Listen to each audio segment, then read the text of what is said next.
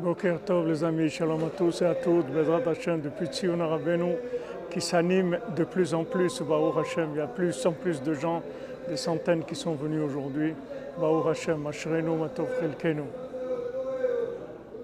Alors on voit, Baruch Hashem, que dans le septième mendiant, Rabbeinu il n'a pas raconté, mais le septième mendiant, il est présent encore plus que tous les autres mendiants.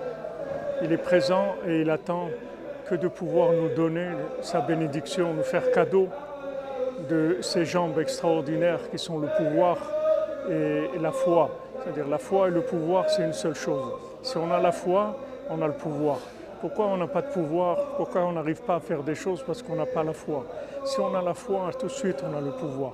On voit le fils du roi, quand il le fils du roi, le fils de la servante, quand il a pris, il a pris conscience, c'est-à-dire il a accepté que sa situation, c'était la situation voulue par Hachem, tout de suite Hachem l'a pris en charge.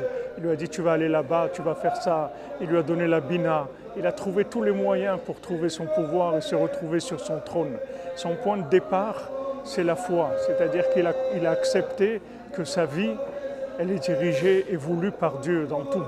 C'est ça qu'on doit se renforcer aujourd'hui. Et pour arriver à ça, il faut avoir de la simcha, il faut danser, il faut danser, avoir de la simcha toute la journée et surtout pas réfléchir. Be'atzlacha les amis, excellente journée, que des bonnes choses. Et faut shlema pour tous les malades, toutes les délivrances dans tous les domaines.